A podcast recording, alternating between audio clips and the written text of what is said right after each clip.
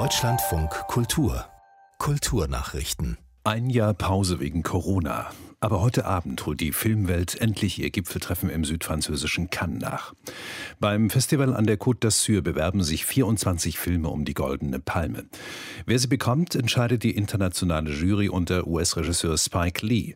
Seine US-Kollegin Jodie Foster bekommt heute Abend schon die Goldene Ehrenpalme. Noch mehr Einzelheiten von Marie Schöß. Heute Abend eröffnet ein Film des französischen Regisseurs Leos Carax das Festival. In Los Angeles gedreht ist Annette Liebesfilm und Musical zugleich und Auftakt für die 23 weiteren Wettbewerbsfilme. Der US-Regisseur Wes Anderson ist mit seiner Komödie The French Dispatch im Wettbewerb und konnte dafür Stars wie Bill Murray, Tilda Swinton und Timothy Chalamet gewinnen. Die Liste der angemeldeten Größen aus der Filmbranche ist überhaupt lang. Auch Jodie Foster, Matt Damon und Isabelle Huppert Cher stehen auf der Gästeliste. Die Goldene Palme wird dann am 17. Juli verliehen. Auch hierzulande atmet die Filmbranche wieder auf, denn ihre Produkte werden nun auch wieder dort gezeigt, wo sie eigentlich hingehören, in die Kinos.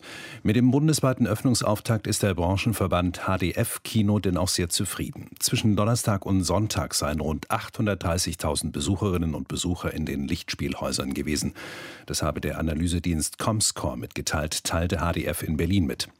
Angesichts der immer noch bestehenden Corona-Auflagen sei das ein sehr gutes Ergebnis, denn die Kinogänger müssen immer noch Maske tragen, ihre vollständige Impfung oder einen negativen Test nachweisen und auch schnell beim Buchen sein, denn zum Abstand halten müssen weiterhin Plätze freigelassen werden. Mehr als zehn Jahre galt das Gemälde Vasenlinsenbild des 2010 gestorbenen Malers Sigmar Polke als verschollen. Zusammen mit weiteren Werken des Malers wurde es aus einer Kölner Galerie gestohlen. Heute gaben Polizei und Staatsanwaltschaft in Mainz bekannt, dass es bereits im Mai in Rheinland-Pfalz wiedergefunden worden sei, bei einer Durchsuchung in den Privaträumen von drei Verdächtigen. Denen sei man durch ein Kaufangebot auf die Spur gekommen, von dem die Ermittler im November 2020 erfahren hätten. Der Marktwert des Bildes soll sich auf mehrere hunderttausend Euro belaufen. Seine Echtheit wurde von Kunstsachverständigen des Bundeskriminalamts bestätigt. Bei den mutmaßlichen Kunstdieben handelt es sich um zwei Männer und eine Frau im Alter zwischen 39 und 48 Jahren. Eine ganze Elefantenherde soll von Großbritannien aus in ihre natürliche Heimat nach Kenia fliegen.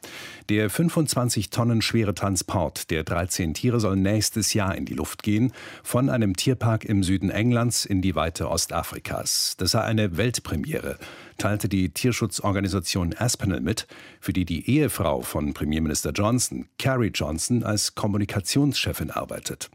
Zurzeit würden zwei Auswilderungsorte in Kenia überprüft, in die die Elefanten entlassen werden sollen.